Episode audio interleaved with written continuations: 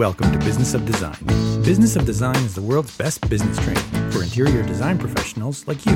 The Business of Design podcast offers immediate, actionable strategies and a glimpse into some of the many field tested, proven systems you can implement to transform your business and your life. After the show, head to businessofdesign.com and get started with the BOD 15 step project management strategy and six foundational programs. Together, they deliver the systems, procedures, and strategies you need to run a successful, highly profitable design business. There's no theory here. The complete BOD business model is yours through Business of Design membership. Business of Design. There's only one. And now, your BOD advocate in chief, Kimberly Seldon. Well, this is going to be the most difficult intro I've ever done because I'm just so jazzed and excited about the conversation I had with Nicole Gibbons that I am all over the place. There's 12 different places I want to go. We are going to be talking about brand extensions, small ones, big ones, massive ones. What do you need to do if you're thinking that there's a side hustle in your future? Nicole is an incredible guest. She was so full of information. In addition to that, Oh my gosh, she's lovely. In addition to that, her line of paints Clare, C L A R E dot com, has a trade component, which is wonderful. And you can go to clare.com backslash trade to find out more about it. As an interior design professional, you're going to already get a trade discount. But if you're not an interior design professional and you're listening to the podcast, you might be uh, a florist or a lawyer. We have lots of people who listen to the podcast who aren't interior design professionals. You can also get a discount at clare.com when you use the code business of design. You'll get $25 off your first paint order. Claire really broke down the steps to creating and prospering from a brand extension. In addition, because she has a line of paints now, she talked about the stress that most people feel when they don't have an interior design professional to lean on with choosing a paint color. And sometimes it comes down to 12 different whites and which one do I pick? I've had on my bulletin board forever this tiny little newspaper article that I cut out years and years ago. It's from Berlin. The title of this is He Died for His Dream Home. It says a German man was stabbed to death by his wife during an argument about which color to paint the walls in their house. The dispute flared as the man who was 53 and his wife of three decades were redecorating. Angered and frustrated by the escalating feud, the man got a kitchen knife and suggested to his wife she use it on him. Well, she did. Okay, it's not funny, but it, it kind of is a good ad for hiring an interior design professional, at least, right? So, yes, I have a, just a little bit of a dark sense of humor sometimes. Something else that came up in the conversation we were having had to do with building your own social media profile. And vis a vis nothing, she was talking about an author who was at a Kroger uh, signing book and nobody was buying the books. Along comes this TikTok influencer and he sees this man and he says, Why don't you tell me about your book? And the author begins to describe his book, which is titled Lee Howard and the Ghosts of Simmons Pierce Manor. Well, don't you know it? This influencer posted Sean Warner, that's the author, talking about his book, and the book has gone viral. Apparently, it is the number one seller on Amazon. And people are loving the book, all because some kind stranger in his neighborhood did a TikTok video with him. Anyway, it's such a feel good story. There's a YouTube link if you go to the show notes, and the author tears up when he talks about how wonderful it was to have been discovered like this. Nothing but feel good stuff in this episode. Oh, and good, good, good information. As always, I am so glad you're here. Episode 345 Brand Extensions with Nicole Gibbons. You're in the right place. So don't go anywhere. Quick announcements and then you're going to meet the lovely Nicole as well. Well, I will try and keep this short. Couple things coming up. Uh, we do still have a couple of spots left for BOD 15 in Winchester for those in the DC area, and that is happening October 25th and 26th. Uh, complete details are on the website. The wonderful Sierra Collins is going to be hosting that in her event space, and uh, she'll be doing a, a, lunch and learn on the first day. Uh, it was so fun. I just got to participate in the Toronto BOD 15, and they're small groups. It really is group coaching style. So, as intense as the learning is, uh, day one, I would say, is probably the heaviest. It's very uh, discussion based. You know, not only are we talking about you know, charging for the consultation, but we're figuring out what everybody should be charging. Uh, same with the retainer. Not only what you're applying it to, but how do you figure out what that actual amount is for you. So it really is specific to your business. You know, members came, or participants rather, came prepared with questions. Uh, if they're already a member and they've sort of started implementing and they got stuck somewhere, they had questions prepared to to ask. So uh, again, it's intense learning, but it's very discussional. It's meant to be a group coaching session. Uh, that's why we do uh, keep these groups so small. So again, join us in Winchester uh, if you're able to. It's going to be a great group there as well. Details and registration are on the website. And then this week, I'm actually trying something new. Uh, I know we do a lot of promotion about uh, our members in Australia. We've got a boss group launching there. Kimberly's been there a couple times with seminars. Uh, it, it's one of our largest areas for members. But another area that's growing for us is uh, d- UK, uh, and we don't, we haven't done a lot um, in the UK yet. Uh, but I actually had a member reach out to me recently who wants to connect with other designers in that area. So whether you are a longtime podcast listener and you haven't become a member yet, maybe you're thinking that our systems don't work for you uh, where you are, or you're a longtime member, past member, and you want to connect with other BOD members, community members in your area so that you can connect, talk, hold each other accountable, um, implement together maybe we'd love to have that conversation and we'd love to just connect you guys. So if you are a designer working in the uk uh, join us. It's this thursday october 12th at 3 p.m bst for you. Uh, when you head to the calendar you're going to see it as 10 a.m because our calendar's in est so it will be 10 a.m for me uh, 3 p.m in the afternoon. Again you don't need to be a member. You can be a past present or future member of business of design. Uh, i will be hosting the call. Happy to answer any questions you have specifically about uh, membership and what that looks like. But the real opportunity here is to connect with other designers uh, in your area um, who are also using the BOD 15, also podcast listeners using BOD systems, and uh, you can connect and hopefully move your businesses forward together. So I'd love for you to join us. Uh, because you don't have to be a member, you do need to register through Zoom in order to join us. So that's what the link on the website will take you to. And again, that's going to be at 3 p.m. on Thursday, October 12th. It's only a couple days away, so make sure you sign up right away. We'd love to know how many we're expecting. And it's just a quick, you know, make make yourself a coffee, join us for that call, and hopefully we can uh, connect you with some other design peers who will help you accountable to move your business forward. So that's it for today. Thank you for listening and back to Kimberly. Thanks so much. Nicole, great to see you. Thanks so much for being here. It's so good to see you too. Oh my gosh. Now I'm wondering which Clare paint color would match your beautiful shirt. It's kind of a mauve violet color. Yes, I'm wearing, I'm very colorful today. I don't know if we have a color that's quite this bright because most people don't go that, get that adventurous, but um, it's kind of a shade of like, I don't know, I'm fuchsia maybe is what I'm wearing. Yeah. Today. That's um, a good way. So I would say, I don't know, one of our purples, we have a color called Prince.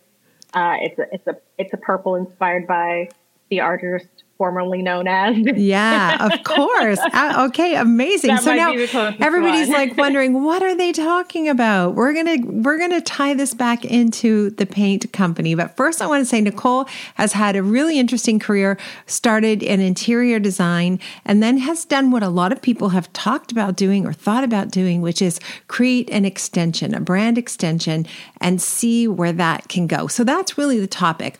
How do you add to an existing interior design business. I know in your case, you decided that you were going to let go of the interior design business, but let's just say the majority of our audience wants to keep their interior design business, but they want to add this side hustle and see how big it can go and how big it can get. So, talk to us about the brand extension and what that even means. Yeah, I mean, for me, I was operating a design firm in New York City, and you know, like like all everyone out there listening, hustling and you know, um, grinding it out, and you know, servicing all of my clients. And I was working on primarily residential products, but occasional pro- projects, occasionally a commercial project. So that might be things like model apartments for a developer or right. you know a lobby for a brand or something like that like an office lobby but you know mostly residential and i think when i when i thought about how i wanted to see myself long term and what i wanted to be doing 10 or 15 years from now i was always somewhat inspired by the martha stewart business model you know i loved how she took a career as a caterer yeah. and leveraged that into physical products and built this insane massive brand that spanned media and all of these things. And so initially, I kind of had that idea in mind. Which, television, by the way, is still going strong still going. I mean, I, I, I actually think she's more relevant today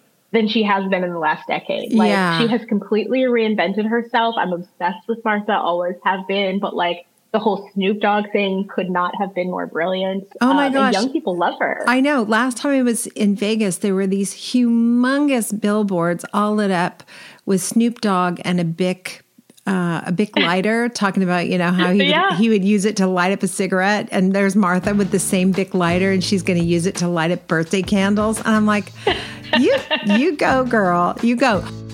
Have you ever found yourself drowning in a sea of vendor logins, clicking through endless links and trying to keep tabs on all the orders for all your design projects? Well, say hello to Daniel House Club. They're not just any old club, they're founded by fellow designers who get us. They'll provide you with everything you need to manage your design business all in one place. Let Daniel House Club take the order logistics off your hands and handle the hassle. That lets you focus on what you do best, which is design beautiful spaces, right? With the industry's lowest trade pricing and flat rate shipping, which is awesome, across top vendors like Four Hands, Eichholtz, and Currey & Co., you can take control of your business and increase your bottom line while delivering exceptional value. Join as a Pro Plus member today and get 50% off your membership at danielhouse.club backslash BOD. And because this community is so important to Daniel House Club, they're extending another special offer. Top BOD customers on DHC currently have over $100,000 of furniture on each of their boards. Whether you've been on DHC for years or you're signing up today, add $10,000 worth of goods to your board that's not a lot, right? And you will be emailed a $100 gift card to use on future orders. Thank you, Daniel House Club. We love that. Okay, yeah, so you you didn't you didn't think small. You actually kind of thought really big, which is probably why you decided you're going to have to make a choice between interior design and you know fully embracing this new exactly. brand that you're building. Okay. Exactly. And in my journey, I dabbled in media. So I was doing morning shows. I was on the Rachael Ray show fairly regularly. I booked a role on a DIY decorating show on OWN, the Oprah Winfrey Network. So I was dabbling in TV, but it was all kind of like morning shows and cable, which isn't, you know, like not Martha, you know, in her heyday where she was on network television and a, a total household name. And I realized that even the TV stuff was a grind. Um, and the more I tried to be multifaceted, the more I really desired to just focus on one thing. So I woke up one day and I was sort of like, okay, I am building a great career, but I feel like I've got 17 different jobs. uh, yeah. How do I stay focused? You know, and I intentionally kept my design firm pretty small. So I never worked on more than three to four projects a year, but they were all pretty large scale projects. I never did one room client, you know, client right. projects. I, it was always a whole home or, you know, in the, in the case of a commercial project or whatever, it might have been a, a single space, but for the most part, it was, it was larger projects, um, but fewer of them because that was all I had the capacity to do. My business was always just myself, uh, a part-time assistant. And then I had a bunch of freelance sort of 1099 folks that helped me out with all sorts of things from, you know, rendering the people that I help that would help with installations and stuff like that. Um, but it was a, it was a fairly small operation and um, you know, when I thought about the the original idea for building a brand, I explored licensing. And so the way that licensing works, and let's just use someone like I don't know, like Martha, for example. Usually, if if someone like that is collaborating with a company to create products, there's an upfront fee for having a hand in the creative process and helping to develop the product. And then there's a royalty, so commission on sales. So that person's going to be paid those things. The thing about Martha is she's so Martha, it's hard to get past that. What if it's somebody who's not, I mean, obviously when she first started, maybe that was true. What if it's somebody who's really not well known or somebody like Studio McGee? Or how do you think she started? Yeah, well, so Studio McGee uh, is, a, is a great example. Maybe I'll give a few examples, uh, but I think Studio McGee was so smart, built her career doing interior design, but really focused, I think, on building an audience. So she built up a massive Instagram audience. Um, and I think right now they probably have over 2 million followers. And, you know, at some point earlier on in the trajectory, she popped up an e-commerce site. And I think at the beginning, they were just doing drop ship products and affiliate commission product and stuff like that. They weren't developing their own Studio McGee home furnishing. But as things really took off, and I think again, she had a built in audience to market her products to, she, she started manufacturing her own products because there's obviously so much more margin in that and it's much more profitable to make your own than to sell someone else's. So she started developing her own products and now it's a massive brand. And a few years ago, I know that it was announced that she raised some private equity capital to really grow the business because it's one thing to build something and have it grow organically. That can take a long time. But if you're very quickly trying to grow from a $3 million business to a $30 million business, you need a big capital infusion to help make that happen. It's rare for that to be able to just happen organically. So she really, I think, made a, a, a conscious choice to say, I really want to scale Studio McGee as a brand and as an e-commerce platform. So I'm going to raise capital to do so. So she did that. Then I think she was very smart because she said, okay, but what can I do? You know, the stuff on Studio McGee is beautiful, but it is on the higher end. So she also did a licensing deal with Target, right. which was probably structured similarly to, to what I described. In that way, the everyday person who maybe can't afford to drop four or five grand on a credenza or, you know, whatever, you know, all of the kind of the, the beautiful stuff that us as, as members of the trade are used to seeing. The average person isn't doing that. They're going to Target, they're going to you know, home goods or whatever. And so she, alongside her e-commerce platform that was centered on more kind of high design, higher end home furnishings and decor, did this sort of very mass play with this licensing deal at Target, which I also think helps to really be, uh, position her as into more of a household name. For sure. Um, so she was very smart.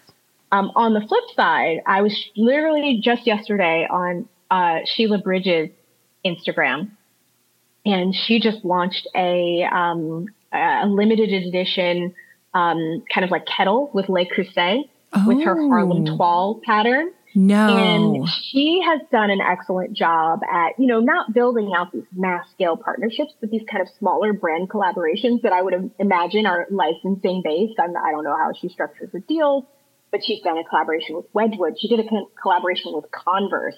I bought a pair of sneakers that had her Harlem toile pattern on them, which are like I still have them in the box. I've never been one of those sneaker people, but I'm like I can't wear these. They're so beautiful. Oh my gosh, I'm I'm mouth item. open. Like that's incredible. Yeah. I'm so excited yeah. about that. I want the kettle. Yeah, I'm not a, I'm not a sneakerhead, but now you are. There you are. Yeah. So I think there's so many ways to get physical products out into the world. And I think step one is figuring out how big do you want it to be, right? Mm-hmm. Because that that determines one path. If it's something that you want to wholly grow on your own, there there are steps to take there. And if you want to do something really massive, you know that takes a lot of time and energy, which is why you know scaled back from focusing on the service aspect of interior design to lean entirely into building my paint brand Clare. But um, you know, there's so many paths to building a brand, and a lot of times, especially in this economy, designers are trying to figure out how do I, you know, um, uh, create new revenue streams? You know, how do I diversify the revenue stream so I'm not solely reliant on client work? And actually, one of the turning points, so when I first started dabbling in design, I was still working in corporate America as a publicist in PR and fashion. And it was during 2008 when I set up my side hustle design business and really started um, networking and making friends in the design community. And I had a day job salary, so I was okay but I watched a lot of my friends in interior design, their businesses really struggled during those times. It was the, the was greatest economic downturn bad time. most of our generations. Yeah, it yeah. was a very bad time. And I think that had some of those people had other revenue streams, Right. it may not have, have been such a big hit. But when your revenue stream is you as a designer, and then the economy takes a turn or whatever else happens in the world, like COVID, when COVID first hit, I think we recovered from that, but no one wanted anyone in their home. Right. So, you know, people were probably reluctant to hire, you know, services like interior design or contractors or painters or whatever because um, it was such a scary time and no one wanted to be around strangers. Right. Thankfully, that passed um, and we came out okay this round. As I round, Yeah. ding, ding. That round went pretty well. but yeah, I remember the end of 2008 really well. And it was scary. And people went from owning their own firms to working at Target or working at, you know, TJ Maxx or whatever. It was, it was really a Yeah. tough, tough time. You mentioned that there's so many paths to you know, launching your brand extension and even the, the kind of size it's going to be, the kind of income it's going to earn. Do does every path begin with you creating your own social media following? Is that a prerequisite nowadays?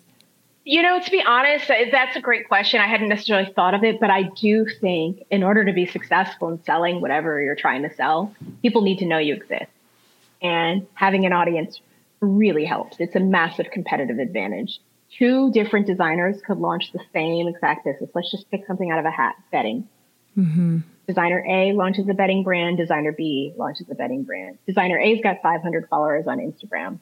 Designer B's got 55,000 followers on Instagram Yeah. Yeah. that designer is going to be off to a, a much better start because she has people who already love her aesthetic, who are bought into her as a brand, who are highly likely going to consider buying that product.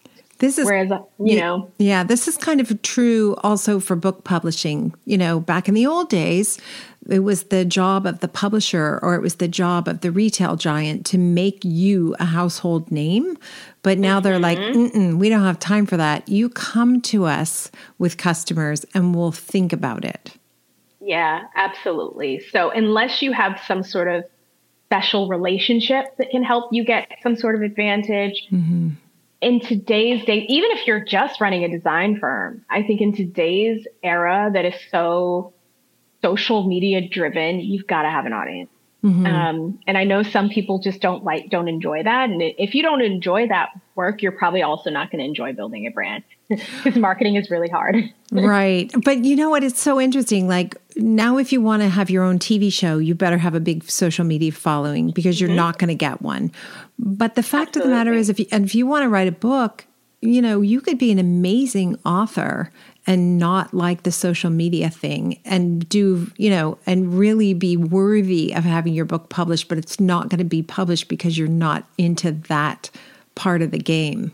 It's yeah, tough. unless you get really lucky. I just saw the mm-hmm. sweetest viral TikTok story of this old man who spent like 20 years writing this book. He was doing a book signing at a Kroger. Obviously, it has nothing to do with interior design, but it's a parallel example. He did a book signing at a Kroger. Nobody was buying his book, and he was sitting there all sad. So some guy who happened to have like I don't know half a million followers on TikTok was like, "Hey, I'm going to put you on my TikTok. Tell tell us about your book." So he put it on his TikTok. Everybody bought the book. And apparently it's an exceptional book. And the reviews on Amazon are like five stars. And he went from being a, you know, an unknown name, you know, who was the kind of towards the tail end of his, his life cycle to being a bestseller. which love that. And that's luck.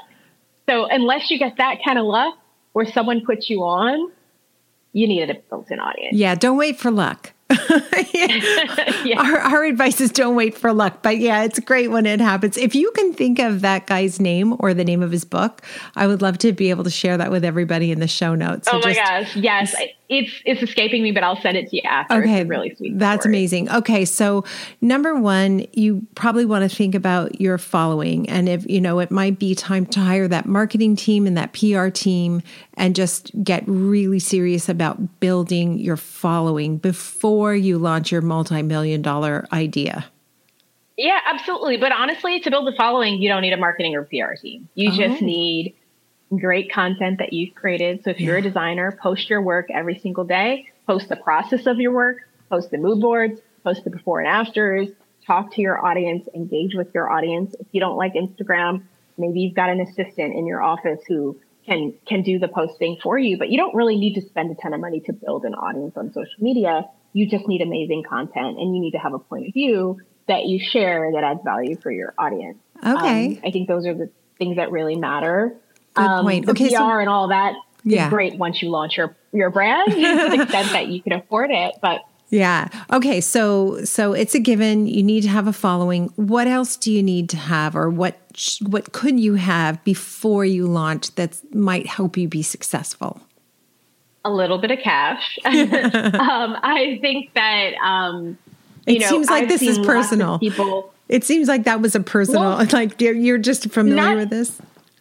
Well, I am. I raise capital, but most, I think most people build like listening probably aren't going to be trying to raise a create a venture scale business and raising, you know, venture dollars. That just requires totally different genre. But I know so many people who just built a company on their own. Maybe they invested ten dollars, ten thousand dollars or so into making a product, creating a website for it, and, and growing it organically.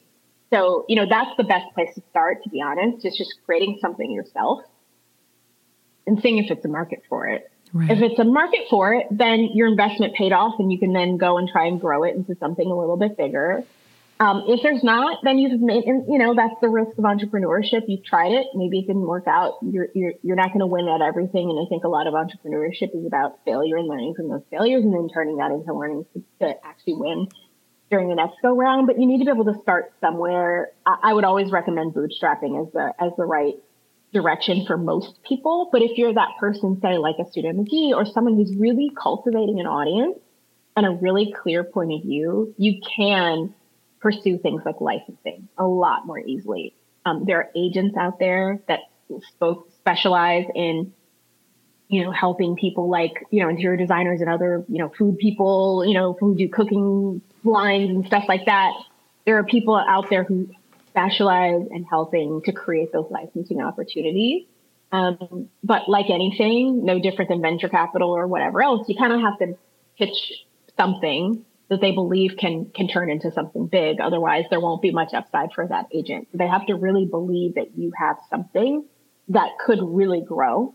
Um, but there are people out there who can kind of do that legwork. I think of you know another um, a few designers that popped into my mind. There's some incredible designers who have done some wonderful to the trade collaborations. So people like Laura Kirar, she has done amazing for herself in yes. you know creating um, licensing partnerships or um, you know like Alexa Hampton or um, you know there's so many like designers who are who are very trade focused and they're doing lines with Kravet and lines with Lee Jofa and you know there are folks out there who know how to get you connected with those brands. Mm-hmm. Um, so to the extent that there is an aesthetic that you've created, um, and even people who are design adjacent. So a friend of mine, a lot of people might know her. Her name is Malene B or Malene Barnett. She, she started off as Malene B for a long time. She was a carpet designer, beautiful carpet.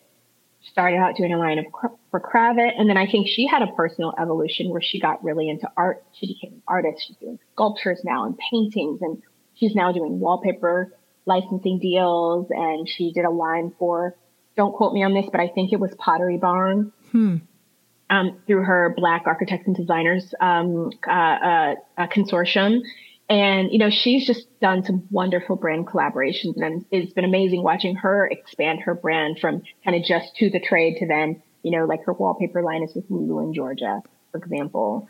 Um, another person I just thought of, uh, Amber Interiors. Right. He's another one, kind of like Studio McGee, who built a fantastic uh, social audience, and then now is doing a line for Anthropologie. And I, am blanking on all the brands, but you know, she's she's got furniture at Anthropologie. She's got some wonderful license, licensing deals. Um, that you know, she's taking her aesthetic and and helping to sell it to the masses. Yeah, beautiful retail stores too. There's one not too far from oh, me yeah. in California, Pacific Palisades. It's yeah. gorgeous. So, so number one, you've got to have this idea. You mentioned you need a streamlined aesthetic. So, so you really, I think these days you need to niche and you need to know who you are and you need to have an, a, a strict point of view I think that's fair Absolutely. to say as well, right? Okay. Absolutely. I, I don't want to go too far down the line without getting into what you've launched. And I just, I'm just how do we need another paint brand? How did you settle on paint? What made you think of paint? I would think that's yeah. a market that's so saturated. What made you be bold and say, no, we could do better? I know it sounds nuts because when I told everybody I was going to start a paint company, people were like, what? How? Why? Paint? That doesn't make any sense. Like, how do you compete with Sherwin Williams? But like, here we are. Um, and I think for me, I had a very different approach. My idea was I didn't necessarily want to focus on the trade. I really wanted to focus on the masses again, kind of taking a cue from Martha Stewart. She took her brand to Kmart, you know, and mm-hmm. everybody knew who she was after that. And um, so I knew I wanted to build a brand that could touch hopefully many, many homes across America. And so I knew that it would be focused more on the sort of the DIY end consumer. However, paint has a, a massive potential um, to also be a brand that members of the trade love too. And I just saw this gap. So for the average person, I realized that going to a place like a Home Depot, Lowe's, or whatever was a very overwhelming experience or a Sherwin Williams store because they have thousands of colors. Um, and what I noticed is that, you know, my everyday people in my life, my friends, my family, my cousins, whatever, they'd be like, I'm trying to pick paint. Help. It's painful. I've got 35 whites to choose from. Help me pick one. But then I realized when I was actually working with my clients, they never stressed over it because they trusted me as their designer to make the choices for them. Mm-hmm. So when I presented options to a client, I never had them say, go back and bring me 35 more options just like this. Right. But the average person, when they're testing paint samples at home, they're going to look at 35 different versions of the same color because yes. they all look the same and it's confusing and overwhelming and they don't have the same knowledge of color and understanding of the nuances of the color that a designer does to be able to narrow it down really quickly. So I felt like for that person, and then when I looked at the, the Home Depot and the Lowe's and the, the, the, the everyday paint stores, the brands were pretty stodgy. They were all hundred plus year old brands that oh, have never yeah. changed. Not and sexy. So I really nothing about that sexy, is sexy. That experience, yeah, no. Not inspiring. And as someone who mm-hmm. lives and breathes all things beautiful, I'm like, why are these brands so uninspiring? Mm-hmm. And I really felt like there was an opportunity to create a better brand. So I chose very intentionally to scale back on focusing on design to just build this because I was trying to build something really big. And when you're really trying to build something big, it requires a lot of time and energy. So there's no way I could still be like servicing clients while also trying to build a brand to compete with Sherwin Williams or whatever, you know? Right. So I raised venture capital. I had the idea. I really focused on trying to figure out how to get product manufactured. How do you ship paint? Because the other thing is I knew that I wanted to start online because that would allow me to create something that was really differentiated.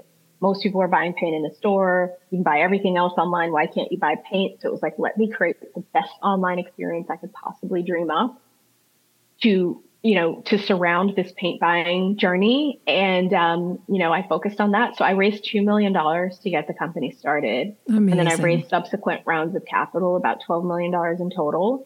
So, you know, we've grown a lot and that money has been, you know, invested in helping us grow, helping us expand into new product categories, helping us be able to afford marketing and reach more people. And, um, you know, that's one path, but, um, like I said, there's many paths to, to building a business. And I think, um, you know, for, for most designers, it's probably going to be more along the lines of like a bootstrapped company or, you know, potentially licensing to the extent that you have um, a, a, really um, sizable built-in audience.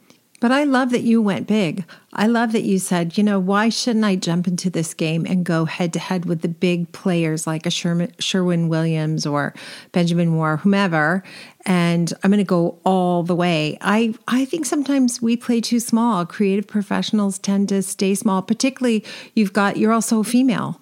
So um, yeah, yeah, you go. All right. So I can see that you want to disrupt the process of buying paint. I don't want to go to Home Depot to buy paint. That's not my happy place. Um, are yeah. you are you talking about setting yourself up in retail stores that are more like a Target experience, where Target made design a little bit more fun for the masses? You know, I would love that. And I've really um, explored a lot of different retail opportunities, hopefully on the horizon soon. But I think given how complicated paint is, because we tint paint just like they do at a Home Depot, and most stores aren't set up to operationalize that. So mm-hmm. as cool as it would be to go into like, you know, a Target or a, you know, an Anthropologie or whatever, I'd love to do that. but in order for us to really sell the product and do a good job at it, they need to, people need to be able to walk in the store and walk out with it. Right. And most of those retail uh, organizations aren't really willing to invest in what it requires to actually sell this product.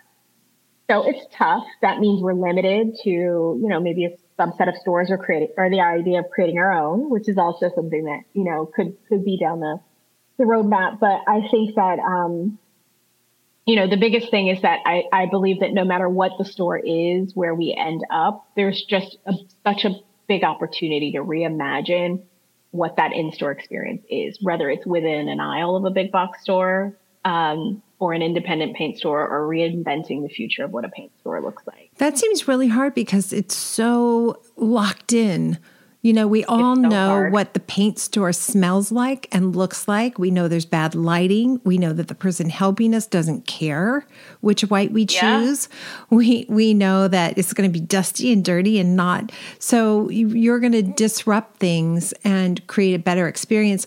It's interesting this idea of online. Who wouldn't want paint to come to you online? I don't want to lug that stuff through a you know into my car yeah. and into the whatever we don't i never buy the paint myself it always my i specify and then the painter will go and buy it so i guess you've yeah. got to reach those painters who are used to going to the local lowes yeah or the specifiers right who tell their painter you know source Clare this color this finish and they'll do it you oh, know right. um, some yeah. painters some painters are a little uh, resistant because they they're the types of folks that yes. I've been buying X paint brand for 35 years and I'm not changing. You know, there's a lot of that. So they're definitely a harder audience to win over.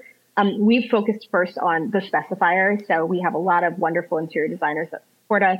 I also think there's a lot of smaller kind of um, a much smaller design firms where they do do all of the specifying because a lot of times they may not even be hiring a general contractor to mm-hmm. do, do all of the labor. They might just be hiring kind of handyman type of talent yeah. Um, and just, you know, in, in smaller markets where there maybe isn't as much access to, you yeah. know, that high design, a lot of those folks are doing the purchasing. So, you know, there's such a broad spectrum, but I think, um, you know, we, lo- we love interior designers. Me being a former interior designer, I want to make sure that we're building yeah. something that designers would love. Well, you're right. I do the specifying of the color. So I assume that I'm going to be able to go online and get some samples from you and do that specification. Yeah. And then when I when the office purchases the paint, is shipped directly to the painter. Yeah, exactly. It, or directly to the job site, or to the is, job site. You know, saves a step if you know to the extent that. Oh, I like this. I really like this yeah. idea. Okay, tell us how we can find out more about Clare and become customers one day. Yeah, you can check out Clare at clare.com. We also have a trade program. So clare.com slash trade. And you can learn about, um, you know, how to sign up for a trade program and get access to, you know, free color tools and you know, all of that. Um, and you can also check us out on Instagram at Clare Paint, all one word. And yeah, I hope everyone gives us a chance. I'm so excited for you. I just want you to just blow all the competition out of the water. And I think it goes without saying, but let's just say it for the listeners. There is no easy money out there because one of the things you hear sometimes at markets is, oh, I'm just going to white label sofas. I'm just going to white label this. I'm going to slap my name on this or that, and it's going to be nothing but passive income. That hasn't been true for many, many of the interior design professionals. Professionals I talk about, you have to put some attention and you have to work at this. It's not like yeah. easy money. I agree. You really have to be differentiated and create create something that's unique and special that people haven't seen before or, you know, an experience that people haven't seen before. Otherwise, you're just one of many. Right. Um, so I do think that's important to really cut through in this this kind of oversaturated market. Um, you have to have something that feels really special. So the idea of just kind of you know, going to whatever Alibaba and putting your name on something or right. you know whatnot um, probably won't won't be as successful as building something from the ground up that you know you've really had a had a mark in and you can put your stamp on. Amazing! I love this conversation. We like to end every episode with design intervention. Just a great piece of advice you want to make sure every listener hears and can implement. Um, I would say. Um,